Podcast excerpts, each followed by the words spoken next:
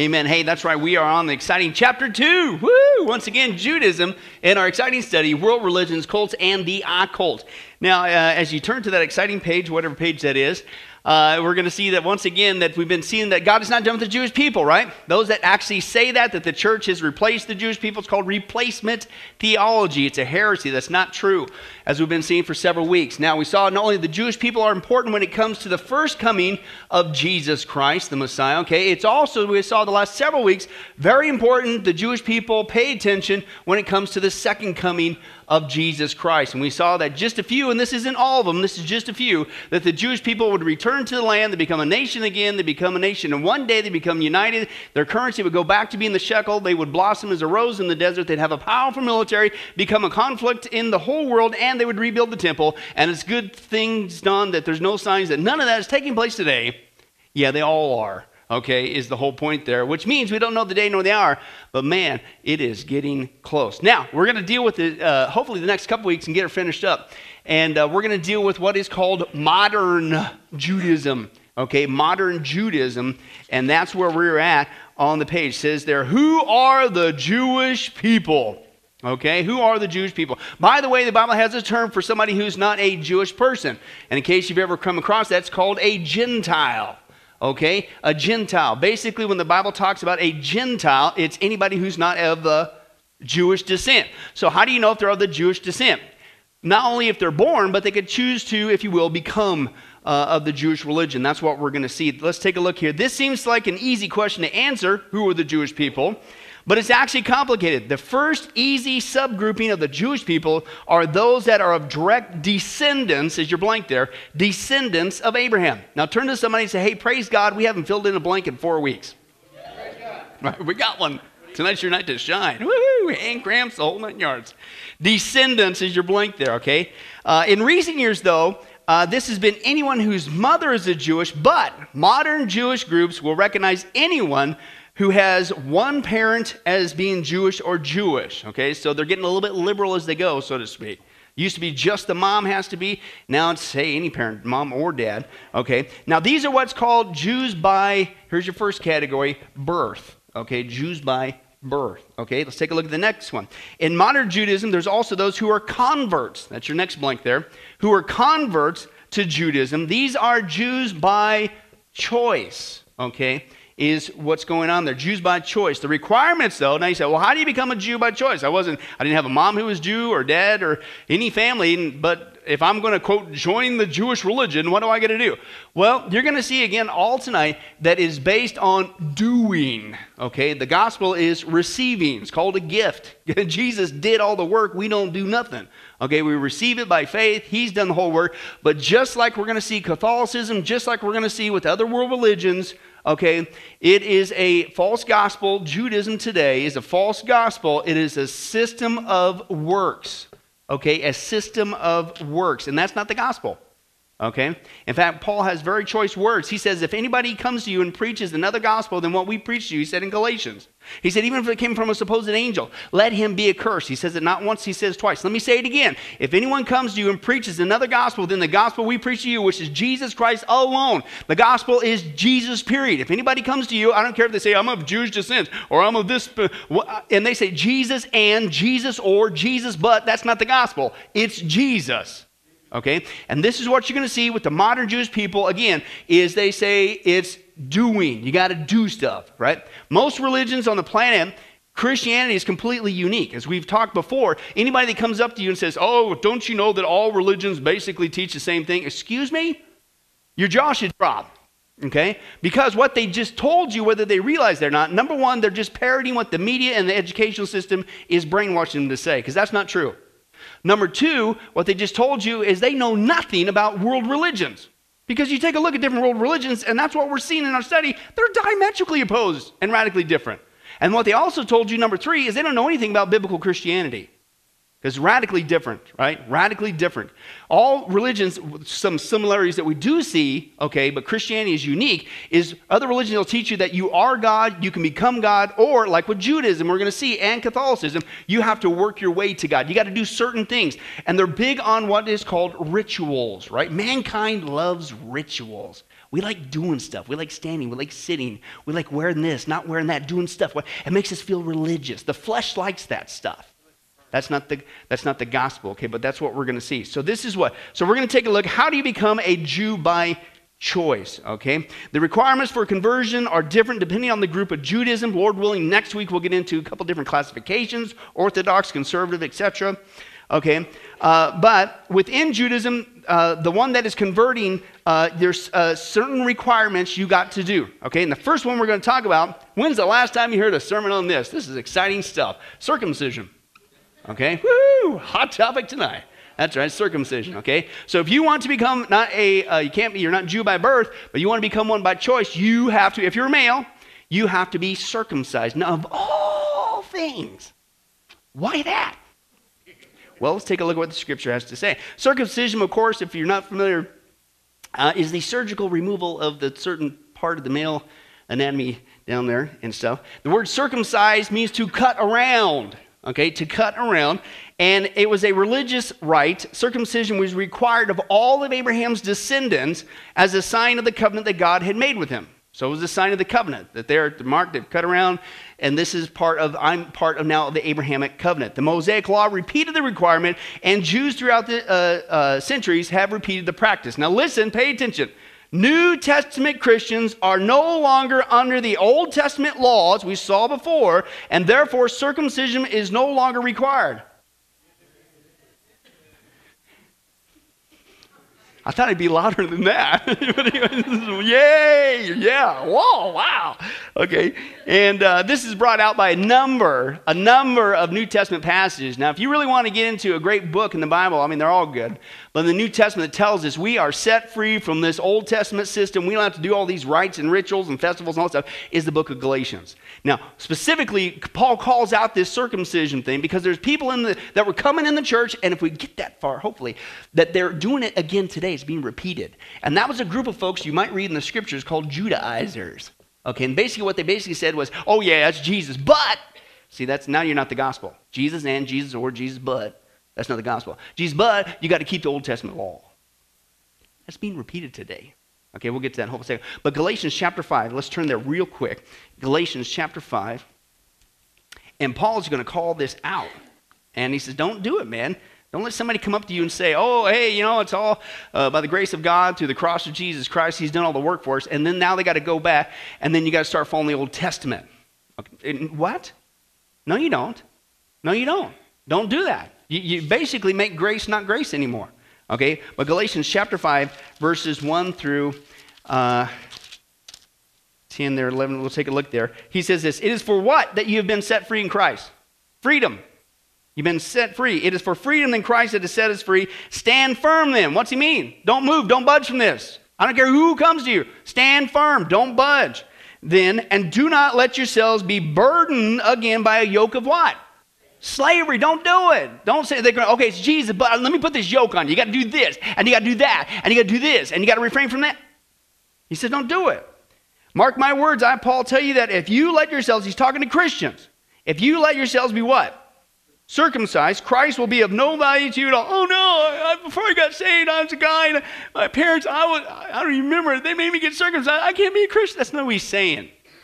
He's talking about if you're a born again Christian, somebody comes up to you, hey, okay, but now you got to be circumcised because you got to fall. He says, don't do it.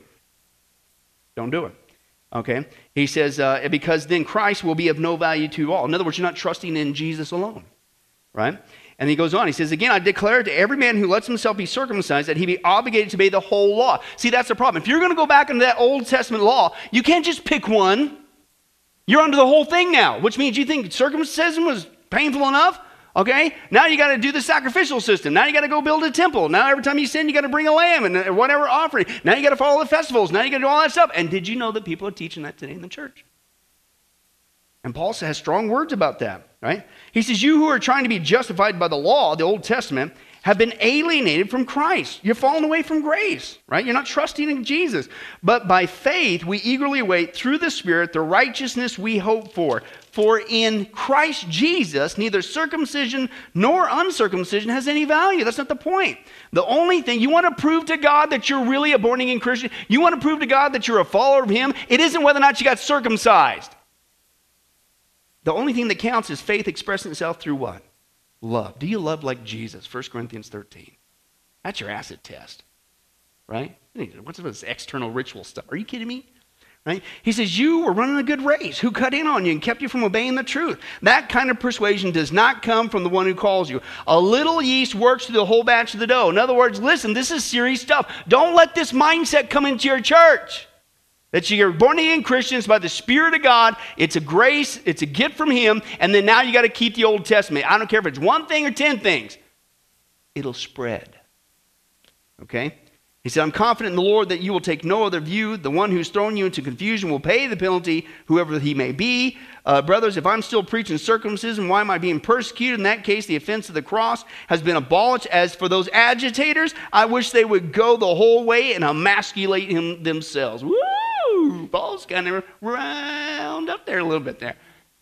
Right? Notice the words. He's using a play on words. Go cut yourself off. Right?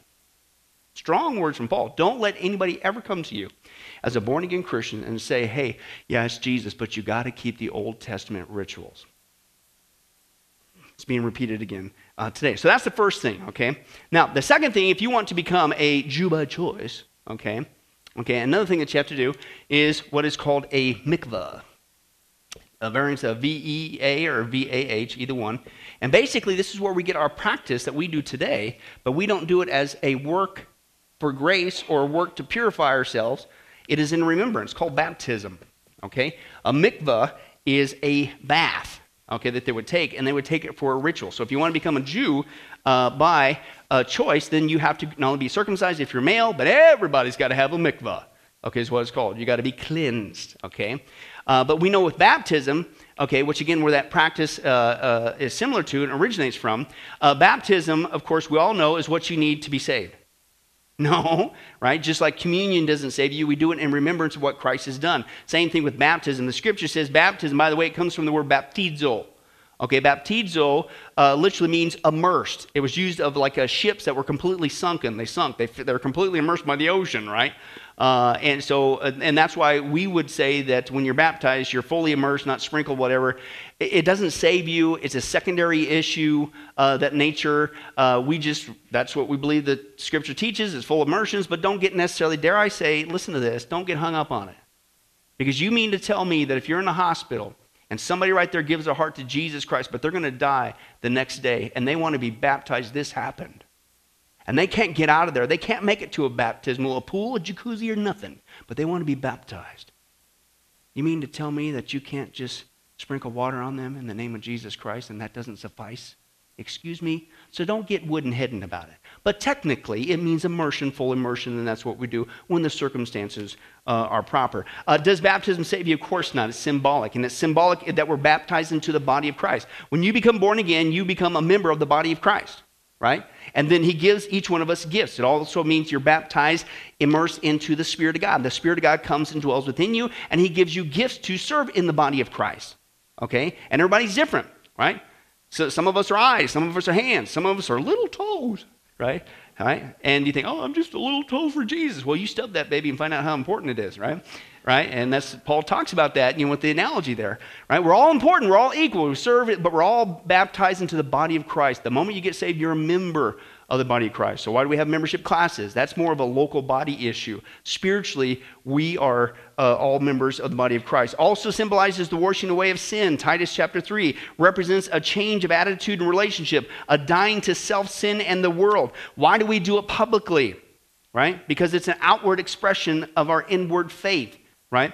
Also, I would say dare this that it's also a good time for you and I who've already been baptized. Uh, it's a good time to remember uh, hey, how are we doing since we got baptized? You know that exciting day when we pledged in front of the whole public, the whole church, whoever it was, I'm going to follow Jesus. How you doing? Have you cooled down? Are you just as on fire when you got baptized that day? what's going on. So sometimes it's a good time to uh, reflect, I would say, is that a well. So baptism, of course, is symbolic. It does not save you. Now, there are people who teach the false teaching, and again, this would be Jesus and, which is not the gospel. Remember, Jesus and Jesus or Jesus, but that's not the gospel. They'll say Jesus and baptism. That's just as bad as the Catholics saying uh, Jesus and communion, or they say with Mass, okay, and, and the other seven sacraments. No, that's not the gospel. Okay, but there are some people who teach that no, you have to be baptized in order to be saved. It's called baptismal regeneration, uh, if you want to understand the theological term. But if that's true, uh, what happened to the thief on the cross? Right? Jesus said, because of your profession of faith, belief in me, I'm right here beside you. Okay, uh, today you'll be with me what? in paradise, but only after we sneak down when nobody's looking, and I'm going to baptize you real quick. Then we're going to nail ourselves back up here. Give me a break. So, how could baptism uh, be a requirement for salvation? Okay, now it's something that is important. I'll get to that hopefully in a second. But also, why would Paul say this in 1 Corinthians? I am thankful that I did not baptize any of you except for Crispus and Gaius. I mean, if that was necessary for salvation, how could that ever come out of Paul's mouth? Right? He should say, Oh, and I've got to hurry up and get back to you guys because I forgot to baptize Crispus and Gaius. They're not saved. He didn't say that. He also went on to say, uh, For Christ did not send me to baptize, but to preach the gospel. Right? So if baptism was necessary for salvation, a part of the gospel, why did he separate the two? And then why did he say he, that's not the primary purpose? Yes, we need to be baptized, but it's symbolic. The primary purpose is the gospel, and it's only faith through Jesus Christ. And so you're going, well, why is the big deal with baptism and uh, things that nature? Well, let me give you just a little bit uh, of a little uh, history lesson. Again, this is similar to uh, a mikvah, okay, is what's going on there. And uh, when it came to the disciples, okay, if you weren't uh, baptized, something strange just happened, okay? Something strange just happened. And let me see if I can get that there real quick. Yeah, here's what it says. In Bible times, a person who converted from one religion to another was often baptized right? Okay, uh, to identify the conversion. Okay, baptism was the means of making a decision public. You weren't ashamed of it. What did Jesus say? You're ashamed to confess me before men, right? Okay. Those who refused to be baptized, now this is New Testament times, this was the practice. Those who refused to be baptized were saying that they did not truly believe. So, in the minds of the apostles and early disciples, the idea, listen, of an unbaptized believer was unheard of. And here's how they would translate that decision. When a person claimed to believe in Christ, yet was ashamed to proclaim his faith in public via baptism, doesn't save you, but this is what you're doing, quote, it indicated, at least to them, that they didn't have true faith. Very interesting. Now, does it save you? No. But there's something very odd if somebody says, I'm a follower of Jesus, I'm trusting my life in Him, and I'm saved by the grace of God, and I make no bones about it, I'm a follower of Jesus Christ. Okay, it's time to get baptized. Oh, no, I don't want to. Something's wrong. Something's not right. Okay? Again, it doesn't save you, but something's not right. Yeah, I was a born again Christian. One of the first things that, in my heart, I didn't have a sermon on it. Nobody gave me a lesson on baptism. I, I had no clue what in the, whole, in the totality what it meant or whatever. I just, as soon as I got saved, can I be baptized? For six months, I tried to be baptized. I, am I'm not kidding you. Can I be baptized yet? Can I be baptized? Can I be baptized? And I kept being putting off. No, I'm going to wait for this. We're going to wait for that. Can I be baptized? And finally, you know what my baptism was? I had uh, a Friday night men's Bible group, okay, that I was a part of, and I was telling them, man, I want to be baptized. They said, you're not baptized yet. I said, no, no, I've been saved for six months. I'm still not baptized. I'm waiting for them to baptize me. They said, let's go. We hopped into the truck, and all those men baptized me in the Sacramento River. That's my baptism. right? And I hold to it today right? But that's a natural thing. Something's wrong. So it's like, what are you ashamed of, right? It doesn't save you, but man, there's a balance there too. At the same time, why wouldn't you want to be baptized? Are you ashamed? Something's going on. Okay. Now, I said all that to get that because that's kind of where we get this practice. Uh, it's uh, the, the mikvah from Old Testament. They still do it today. Okay, it's where we get the practice of baptism because they're going into, you know, to be cleansed. Now, ours is symbolic, but they think this is gaining you something. See, that's the difference. This is the work. Okay, let me explain to you a mikvah. Mikvah is a bath used for the purpose of ritual immersion uh, in Judaism. In the Hebrew Bible, the word employed is a, in a broader sense, but generally means a collection of water. Right? In a synagogue, they have this little area where they'd have water. Typically, they would want natural water, like collected rainwater and all that stuff. Okay, but technically, a body of water they could use uh, to baptize. I think it was the Ethiopian guy. When he got saved, what did they do? Just found a body of water so he can do a mikvah baptism right then and there right? Okay, so that's this. But they believe that this process, modern Judaism today, they believe that this is how they are going to, uh, to get rid of their impurities. That when they go through a mikvah, that they are going to purify themselves before God. In fact, they even have it broken down into various categories, okay? Uh, you need to have, according to the modern Judaism today, you need to have a mikvah, okay, uh, for Jewish women to achieve purity after menstruation. Every time you uh, have a menstrual cycle, you need to have a mikvah bath. Uh, after childbirth, uh, after, uh, again, when you convert to Judaism, that's your first mikvah, but that's just the beginning.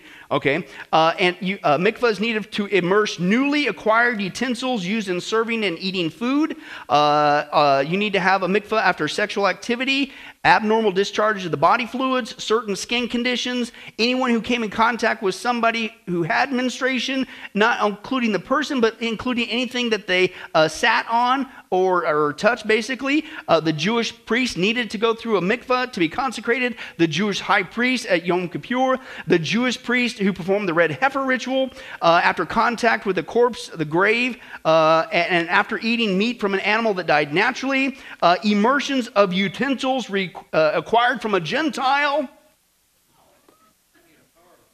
Yeah, yeah. Men on the day of your wedding, uh, the father prior to the circumcision of a son, by a priest uh, to serve uh, and recite the priestly uh, blessing. Uh, anybody before Yom Kippur, before a Jewish holiday, weekly before the Shabbat, uh, the, the, Sabbath day, and that's more of your traditional ones. And some of them even teach that every single day you need to do that. You need to be purified.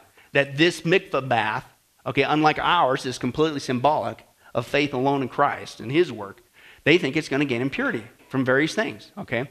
Uh, but what I've heard is apparently, whatever you do, don't do it in milk. Listen to this. There's this old farmer named Bud and his wife Millie. All right, it was Orson and Jeanette. No, I'm just kidding. Bud and Millie. And they live way out in the boonies, right? And they didn't make it to town very often. Uh, well, this left uh, Millie feeling, you know, quite lonesome at times, right? And, and so one day Millie was feeling, you know, kind of blue, and so she began to flip through one of those fancy living lady magazines, right, from New York or something. And she read this article that shared that the latest big city frill was taking a milk bath, right, a milk bath. So Millie decided that's what she needed to make herself happy and beautiful. So she sent her husband to a neighboring dairy farm to purchase the milk. And well, when he arrived, uh, uh, Bud told the dairy farmer that he wanted to purchase enough milk uh, for his wife to take one of those fancy living milk baths, right? And so the dairy farmer says, Well, do you want it pasteurized? And Bud says, No, just up to her neck will do just fine. Thank you. That's your mikvah joke. Uh, no, they didn't use milk.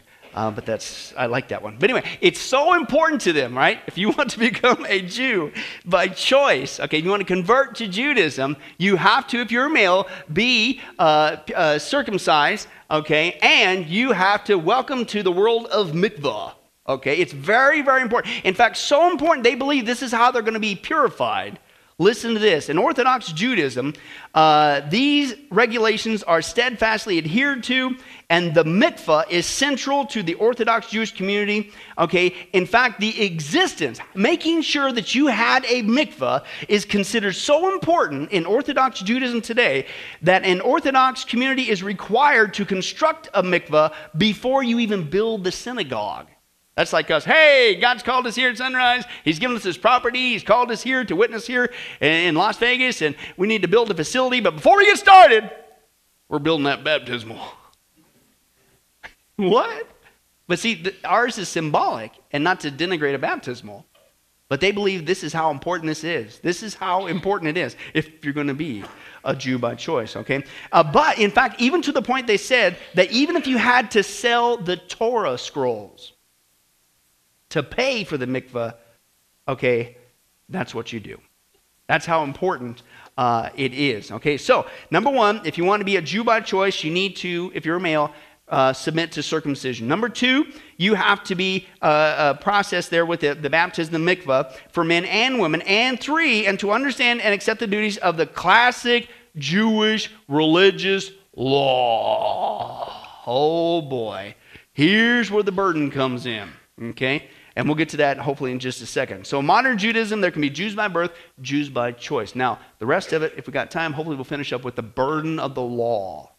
Right? The burden of the law. Modern Judaism, it's somewhat a hodgepodge of beliefs and practices. Lord willing, next week we might get into that Reformed Judaism, Conservative Judaism, and Orthodox Judaism. And just like Christianity today, you got evangelical Christianity, you and I, you got liberal Christianity, and you got, with all due respect, whacked out Christianity. Okay, it's the kind of same kind of thing that's going on uh, with Judaism. But let's take a look. There, there's an old saying that says, two Jews, three opinions. Okay? Judaism is by no means a monolith, right? There's just one view and everybody has it, and it's no. Okay? It has changed. It will continue to change for years to come. Chances are, if you go to a handful of Jewish websites, you're going to find dozens of explanations of what it means to be Jewish and live Jewishly.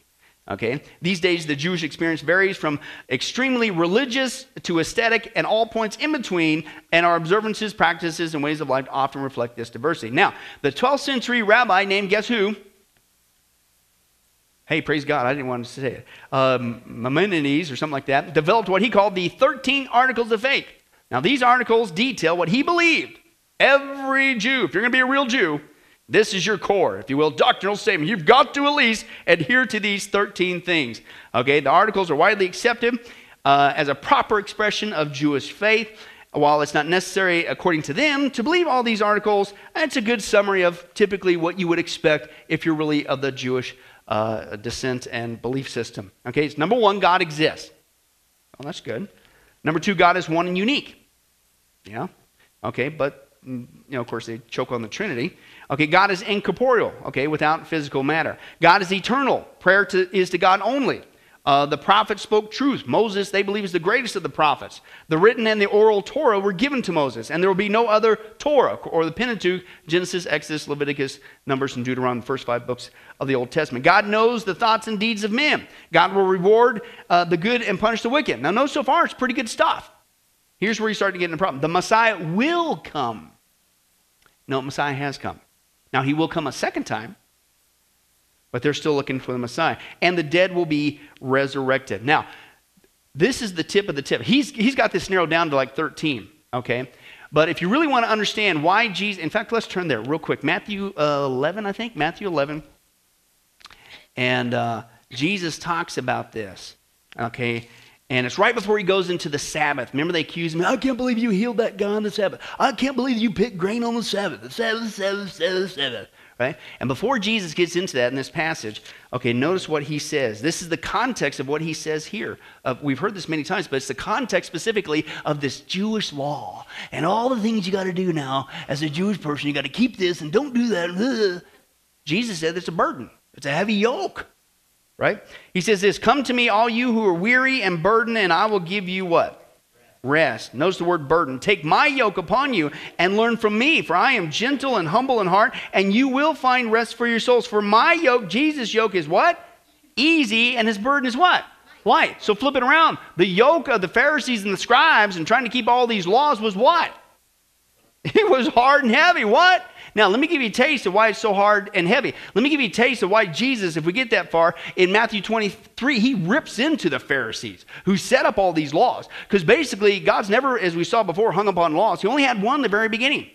Don't eat from this tree. That's it. God's never been hung up on rules. And every single one of his commands are for our protection, and they've only grown, uh, and we give, he gives the Ten Commandments because of the introduction of sin. But now you look in the New Testament, and Jesus, the, hey, what's the greatest of the commandments? He actually narrows it down to one. He says the greatest two is to love God, uh, number one, and love your neighbors yourself. But if you're really loving God, you're loving your neighbor, right? So, really, in essence, you could say it's back down to one. Jewish people took it and went into all these man made traditions. And it became this heavy, burdensome. It had nothing to do with the relationship with God. It was steering people away from God. And Matthew 23, Jesus rips into them, You brood of vipers. You, you're, you're twice as much a son of hell when you try to convert people. Oh, very strong words if we can get that far. But let me give you a taste of why he said it's so heavy and hard. And what are you doing? Come to me. Get a, What? You don't have to do all this stuff. Listen, okay. All kinds of things you couldn't do on the Sabbath. Man, how much time? Oh, boy. Uh, seeds, uh, sowing seed, plowing, reaping, binding, threshing, winnowing, grinding, sifting, kneading, baking, shearing wool, bleaching, dyeing wool, spinning, weaving, tying or untying a knot, sewing stitches, tearing apart two stitches, hunting, writing, or erasing two letters, building, demolishing, kindling, extinguishing a fire, hammering, carrying objects from one place to another, etc., etc. But obviously, how are you going to get anything done? Right? Remember, the Sabbath was made for what? Man, not man for the Sabbath. Sabbath meaning rest. God, praise God, gave us a day of it was supposed to be for our good, not some heavy burden. And so, so, so that, but that's what they turned it into. And so they begin to develop loopholes. Now, this was going on when Jesus shows up on the scene and says, You brood of vipers. Right? All right. So, for example, a person was not allowed to prepare food or go on a journey on the Sabbath. If they had to walk, they could only walk a maximum of 3,000 feet or about two thirds of a mile. Right? But the guidelines say that the journey could be divided up by meals. So on Friday, some went and deposited a meal two thirds of a mile away, and then on the Sabbath, they could walk the two thirds of the mile, then eat the meal, then they could go another two thirds of the mile. That way, they could walk twice as far and not break the Sabbath. Yeah. Another one was this that it became illegal to spit on the Sabbath. Now, spitting isn't work, but plowing is work. And plowing was defined as moving dirt to make a trench or a furrow. Spitting in the dirt, they said, might make a hit the ground, hit the dirt, make a trench or a furrow, and therefore would cause the dirt that would be plowing. That's the reason why you couldn't spit on the Sabbath. Not because it's spit, because it's plowing. Okay. Also, the problem with all this, and this is why Jesus says, Are you crazy? This wasn't just, oh, boy, I'm just I'm gonna tell the deacon, you're gonna be in big trouble. Or you're not gonna teach Sunday. No, listen to the punishment. Right? The punishment for breaking the Sabbath day laws was not a fine, not imprisonment, not a sacrifice in the temple. The breaking of the Sabbath was punishable by death. If you didn't follow these burdens, you would die. It's crazy. This is what was going on when Jesus showed up. I'm just getting started. Now, modern Judaism, you think, oh, boy, good thing was back then. They, no, the modern Jewish people do the same thing today. Listen to this. This is a Jewish scholar, uh, Yehoshua Neuwirth. He wrote a volume work, several volume work, quote, a guide to the practical observance of the Sabbath. Okay? And here are some of his modern instructions, okay, that you're supposed to do. Cooking in most forms, boiling, roasting, baking, frying, is forbidden on the Sabbath, especially when the temperature is raised above 115 degrees. Uh, if the hot water tap is accidentally left on, it cannot be turned off on the Sabbath. Uh, now, escaping gas may be turned off, but not in the normal way. One must turn off the tap of a gas burner with the back of the hand or the elbow. One cannot squeeze a lemon into a glass of iced tea, but you can squeeze a lemon onto a piece of fish. Now, since Exodus 34 3 teaches that one cannot light a fire on the Sabbath, it is also wrong to turn on electric lights. If you need to turn on the lights, you can get an automatic timer which will do the job for you. Also, with an air conditioner, cannot be turned on by a Jew on the Sabbath. Although, a Gentile can turn it on as long as the Jew does not explicitly ask him to turn it on. What did you give him hints?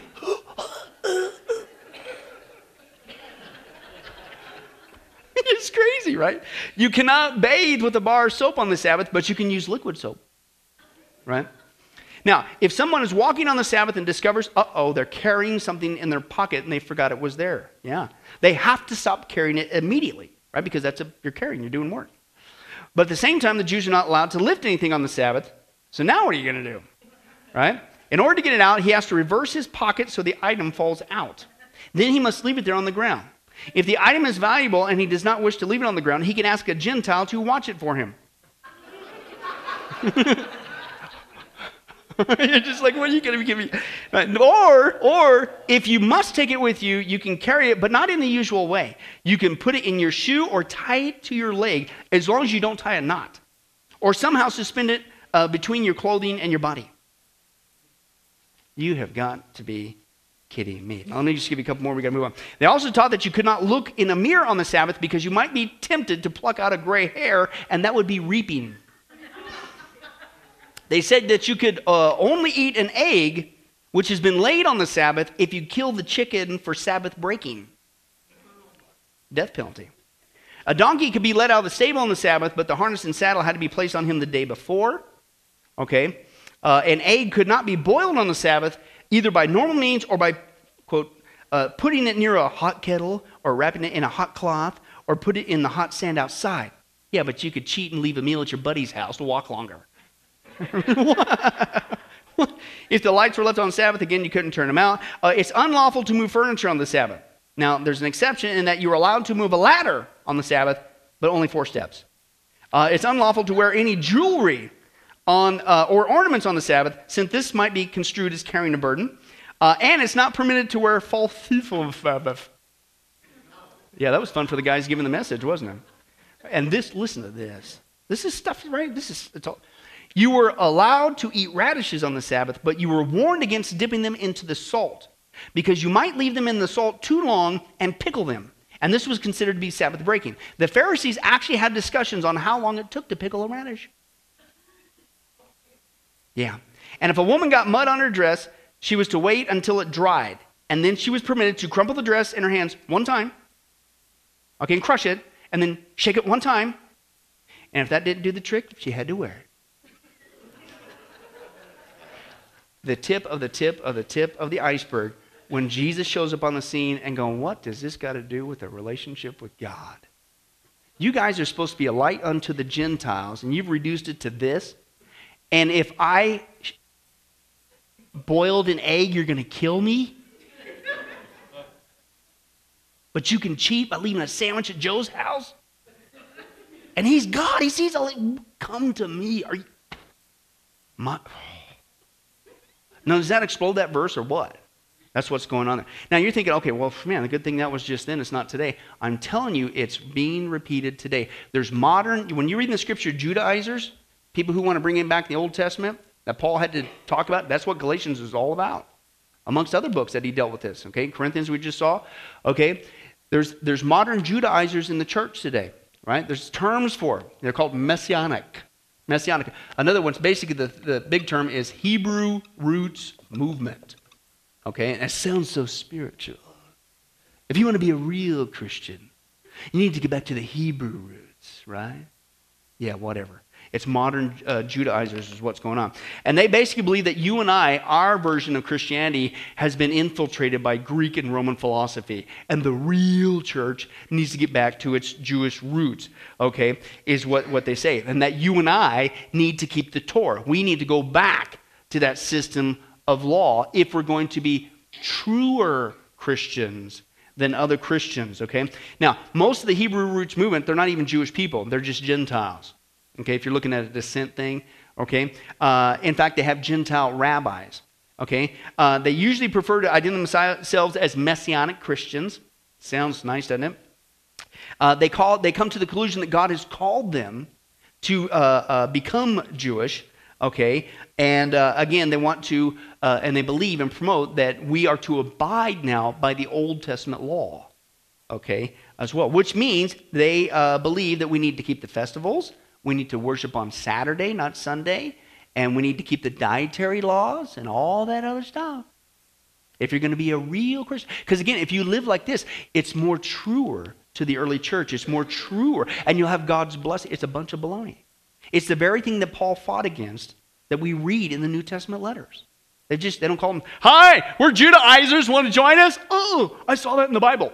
We're of the Hebrew roots movement, and we dress like the and that's what they do. They dress like the Jews. They oftentimes will take a Jewish name. Oh, and if you really want to be spiritual, according to this group, you don't say Jesus. Yeshua. Yeshua, okay, is the Hebrew of Joshua, Joshua, he who saves, which is where we get the Greek rendering, Jesus, Jesus. Woo. It's the same word. What's the big deal? Oh, but see, isn't that so special? And this is what we do. It's the same thing the cults do, right? The cults always have some their kind of little technique to make them look more spiritual. Right? Mormons, they can't drink Coca Cola products, but you can own Coke, the corporation. Yeah, we'll get to that later. Okay. Uh, Jehovah's Witness can't celebrate a birthday, can't call somebody father, right? Don't celebrate Christmas, right? And that's the same thing these guys are pro. They say that, oh, not only do you need to keep the Jewish festivals, but you need to get rid of those and don't follow those, those pagan practices, you know, the birth of Jesus and his resurrection. You need to get back to the Jewish roots, okay? And they basically would say, they flip it around. You and I, as we know, that we are to interpret the Old Testament in light of the New Testament, right? That's why it's called Old versus New. New supersedes. Doesn't mean you need to ditch the old, of course. You need to understand the old, but you need to understand it in light of the New Testament or covenant, new contract. They flip it around says, no, the old contract comes first. Okay? But basically, the, the roots of it is basically that you and I, in order to be, quote, a spiritual Christian, we need to go back to this. This is happening in the church today. Many people are getting sucked up into this, and they start wearing the prayer shawls and, and the tassels, and they start doing these Jewish rituals, and they build these little things at their home and all this stuff and like that, and somehow that makes you a better Christian. Open your Bibles very quickly, uh, Galatians chapter 3. Once again, Galatians. Listen to what Paul has to say about that. Somehow you're better if you're going to act Jewish now, and then you're somehow going to keep uh, the, the, the Jewish uh, different sacraments and things of that nature? I don't think so. Okay? But let's take a look at what Paul says, right? Uh, verse 26 in chapter 3. Okay, verse 26, Galatians chapter 3, verse 26. He says this You are all sons of God through what? Faith in who? Christ Jesus, right? For all of you were baptized into Christ, have clothed yourself with Christ. Therefore, guess what? You're a born again Christian. It's all the work of Jesus Christ. This is the new covenant, the new contract, the good news. Guess what? There is neither what? Jew nor Greek, slave nor free, male nor female. Why? Because now in Christ you're all one. Okay? How is that making you a better Christian? What you're actually doing, listen to this, once again, is you're causing division in the church. Same thing happens with the spiritual gifts, right? That's a whole debate. All the gifts and functions today, some of them all whatever, okay. But some people that push gifts, uh, specifically uh, the gift of tongues, literally languages, that's all it means, and it's always a known language, by the way. Okay, languages, and it's like, oh, it's the haves and the have nots. Look what I can do, and you can't. Well, this is the same mentality that comes with this. Oh, look at us. We're dressed like Jewish people. We only say Yeshua we keep these festivals. We're better than. That's division. God hates that. We're all one in Christ. That's what the world needs to see, right? That Jesus is real. Doesn't matter who you come from. That's what I love about Sunrise, man. We're a bunch of messed up, weird, wacky people, right? Different sizes, colors, shapes, and isn't it awesome? I mean, this is this of all places I've pastored so far. This is the one that is the most mixed, and it's awesome. We got about every ethnic group there is, and this is great. Right? It's absolutely that's that's the Bible. It doesn't matter who you are, what you've done, where you come from, God saves all. So why in the world are you putting this division in the church? Oh no, but now you got to go back to being a Jewish person. I don't think so. One guy says this. He said, in the early church, those who taught a combination of God's grace, again, they were called Judaizer. The word Judaizer comes from the Greek word, verb, meaning to live according to Jewish customs. In other words, to Judaize. Okay, and that's what this movement is all about. And again, you have to conform uh, to the Mosaic Law. Now, listen, there are groups today with beliefs and practices very similar to the Judaizers in the New Testament. Now, the prominent, the two most prominent, are the Hebrew Roots movement and the Roman Catholic Church, because they're doing the same thing. Okay? Uh, the teachings of the Hebrew Roots movement are virtually identical, identical to the Judaizers that Paul rebuked. Okay? And they're trying to get people under the bondage of the Old Testament law again. The Roman Catholic Church teaches a doctrine similar to the Judaizers in the New Testament. At the Council of Trent in the 16th century, the Catholic Church explicitly denied the idea of salvation on faith alone. This is their records, not mine. Catholics have always held that certain sacraments are necessary for salvation. What's the problem with that? Now you got Jesus and, and if it's even one, it's not the gospel. But you got seven sacraments. That's not the gospel. What's Jesus? What's Paul say? If somebody comes to you, I don't care if it's the Pope, the Vatican, I don't care if they're dressed looking like this, looking like a Hebrew, looking like a Pope. Let him be accursed. I don't even care if they say, oh, it's an angel. Let him be accursed. Let him be condemned. How dare you add something to the cross of Jesus Christ? Nothing could be added to the cross of Jesus Christ, a gift from God. But they, they, they uh, and the, the issues of the first century Judaizers were circumcision, Sabbath keeping, okay? And the issues for modern day Catholics, uh, again, is the sacraments. Okay? And uh, in fact, let me uh, share that with you uh, just real quick, and we'll get into this, Lord willing, way deeper when we get on the chapter on Roman Catholicism. Okay, but let me just demonstrate they're doing the same thing. It's just like a modern Jewish person trying to somehow earn merit. Okay, it's, it's a work, it's a ritual that you need to do uh, for salvation. But, and, oh, by the way, this is from the Roman Catholic chaplaincy. This is how they're trained. This is their own website. This is their own production. This you can't even say, "Oh, that's a Christian site." Of course they're going to say that. This is their own site. Okay? Here's what they teach the seven sacraments. The seven sacraments, of course, according to them, is baptism, confirmation, Holy Communion, confession, marriage, holy orders, the anointing of the sick, uh, these are the life of the Catholic Church. This is their words. Anointing the sick, basically also known as the last rites or extreme unction, where when you're about ready to die, you need to have a Catholic priest come and do his thing, and that's, some, that's supposed to benefit you. Okay, quote, this is their words, not mine. When we participate in them, each provides us with graces, with the life of God in our soul. In the sacraments, He, God, gives us the graces necessary to live a truly human life. The first three sacraments, baptism, confirmation, and Holy Communion, are called the sacraments of initiation because the rest of our life as a Christian depends upon them. What? And how many times have you heard it said, with all due respect, oh, hey, Catholics are Christians just like us? I'm not saying you can't be a, a person that there's nobody that's saved in the Catholic Church. For the life of me, I don't know why you'd stay there, right? We have people here today that came out of that. And granted, typically is the initial response is, I now I know the truth, and I want to stay behind to help them. But you're not going to ch- change the Catholic Church. And so eventually, because you're hungry for the truth, you come out. Right? But it's not the same thing. Roman Catholicism is not biblical Christianity. This is their own words. Now, what I like about this is the guy says this I've noticed that most people I met who are into this legalistic stuff, whether it's Judaism, whether it's the Hebrew roots movement, uh, Catholicism because it's their ritual, right? Because they're doing something you're not and makes them more spiritual. He said, they seem so mean spirited. Have you noticed that? They're mean. You're, look at you.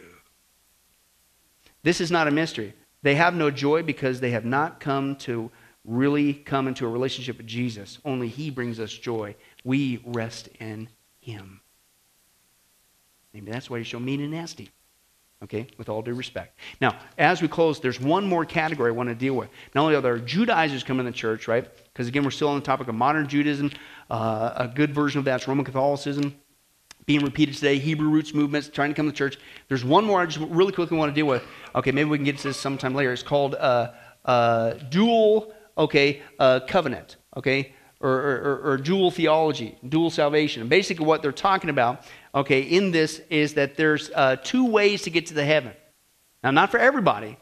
And the people who uh, uh, believe this heresy is they say there's one way, you and I, the Christian, okay, you and I, the Gentile Christian, we come through the cross of Jesus Christ. But the Jewish people, nope, they come a different way. They're automatically saved. Now, okay, and, and believe it or not, that's actually out there. Now, I'm going to name call, because this is one of the people teaching this, is a guy called John Hagee okay? And I got a lot of his tapes in my office, and when this came out, it's like, why did you have to do that? Yeah. And he preaches a lot of great stuff. And he supports Israel. But he teaches this heresy. Let me give you a little bit there, and we'll close. Pastor John Hagee, he loves Israel. His multi million dollar organization, Christians United for Israel, uh, can be attested to. Uh, that love is returned to him by the Jewish people. But have you ever stopped to wonder why we never hear stories of Jews coming to salvation to Jesus Christ through this ministry. It's because he doesn't preach Jesus to them. He preaches the heresy of dual covenant salvation, which purports that the Jewish people don't need Jesus because God has already made a covenant with them through Abraham. Okay, this is another offshoot. Okay, here's a direct quote. He said, The Jewish people have a relationship with God through the law of God as given through Moses. I believe that every Gentile person, you and I, can only come to God through the cross of Christ. That is correct. But it's not just us. All means all. Right? And what did we just read in Galatians 3? Jew, Gentile? Wasn't just Gentile. Right? I believe that every Jewish person who lives in light of the Torah, which is the Word of God, has a relationship with God and will come to redemption. That's a false gospel. You only come through Jesus Christ. That's a false gospel. Now, a, a Jewish guy, Dr. Michael Brown, uh, he has this to say. He says, As a Jewish believer in Jesus, I have deep uh, appreciation for uh, Pastor John Hagee. He has tirelessly spoken out against replacement theology. And that's good. Because there's people say, oh, forget the Jews. God's done with them. Uh, the church supersedes them. They're done. They're toast, whatever. That's called replacement theology. So he'll speak out about, against that. And, and that's good. He's called for the church to stand with the people of Israel through thick and thin. He's provided material, and, and, that's great. For all this, I'm grateful. I'm grateful for his zeal, his passion, his unwavering commitment to my people are to be commended. But over the years, he has been accused of espousing dual covenant theology, teaching that God has made a way for the Jews to be saved outside of Jesus. And in his newest book, it finally came out. It's called In Defense of Israel. Sounds great. But this is where the cat comes out of the bag. Does it contain error? Without a doubt. He says, In fact, I cannot remember reading a book by an evangelical leader that contained more fundamental denial of New Testament truth than this book, and I am blown away that any Christian publisher would uh, publish this book. Okay? He said it's not a matter of semantics, it is quite clear and intentional what he teaches. Just some of the claims in that book are this the Jewish people as a whole did not reject Jesus as Messiah. Jesus did not come to the earth to be the Messiah. Jesus refused by word and deed to be the Messiah. He said it over and over again. And the Jewish people cannot be blamed, listen, for not accepting what was never offered. All means all. And why do we call Jesus Christ, Christos, which means anointed one, right? Which is the Greek form of Mashiach, meaning Messiah. The Mashiach is Hebrew anointed ones, the Greek. Why do we call him the Messiah if he never. What? Absolutely crazy. I like what he said this. He says, Is there no accountability in the body of Christ? He said, What if Pastor Hagee claimed that he had a new revelation and he claimed that Krishna was Lord? Well, he didn't. He's saying, What if he did? and that would be the appropriate response, Tom. Give it up for Tom. Woo! He said if he did that, he said, would that have made it past the book's editors? Of course not.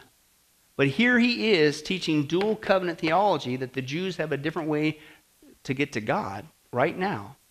And nobody's saying nothing? Folks, that's heresy. Okay? All because you don't understand biblical Christianity and you certainly don't understand the difference between the Old and uh, New Testament covenants and Judaism. Now, Lord willing, we got to go. Uh, next week, we're going to finally get into, and in fact, let's finish at the top of the page. There's a distinction between the Jewish people and the religion of Judaism. Of the 12.8 million Jewish people in the world, not all consider themselves to be religious or practice Judaism. Many profess to be atheists, if you can believe that. That's your blank there. Many profess to be atheists, agnostics, okay, uh, gnosis, knowledge, ah means to negate. Okay, ag- I don't know, not enough information to know. Okay, or secular. Still others have embraced New Age and Eastern philosophies. It's important to understand that Judaism is a religion of deed, not creed. It is possible to be an atheist and yet an Orthodox Jew because one happens to attend an Orthodox uh, congregation. What an individual believes about God or the afterlife is not nearly as important as how one lives. As long as you follow these rituals, who cares? You see the same thing with Roman Catholicism, right?